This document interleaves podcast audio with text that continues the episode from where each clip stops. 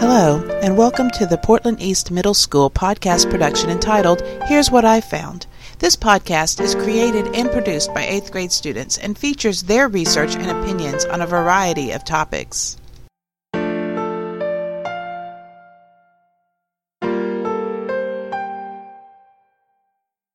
I'm Claire, and I'm here with my friend Lexi today. You will be listening to Who is Raphael?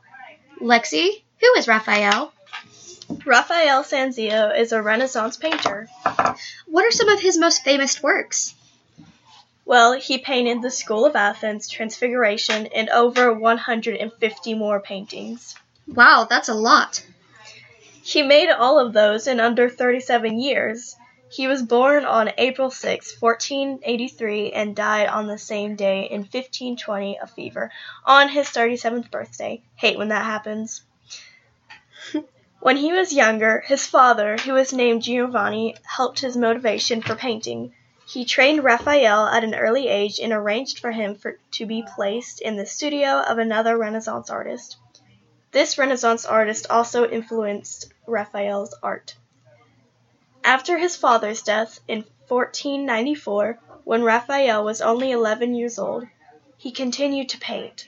His first commission was in 1500, but unfortunately it got damaged later in an earthquake. He then got other important commissions that helped his career, like the one for Coronation of the Virgin and Marriage of the Virgin, which was the most important painting of this time. All in all, Raphael was a wonderful artist and his works were absolutely amazing. And you should take a look at them, either by searching them up on the internet or flying to Italy to see them in a museum. You have just listened to Who is Raphael with your host, Claire, and your guest, Lil- Lexi.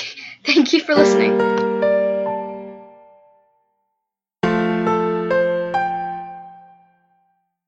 Thank you for listening to this production of Here's What I Found.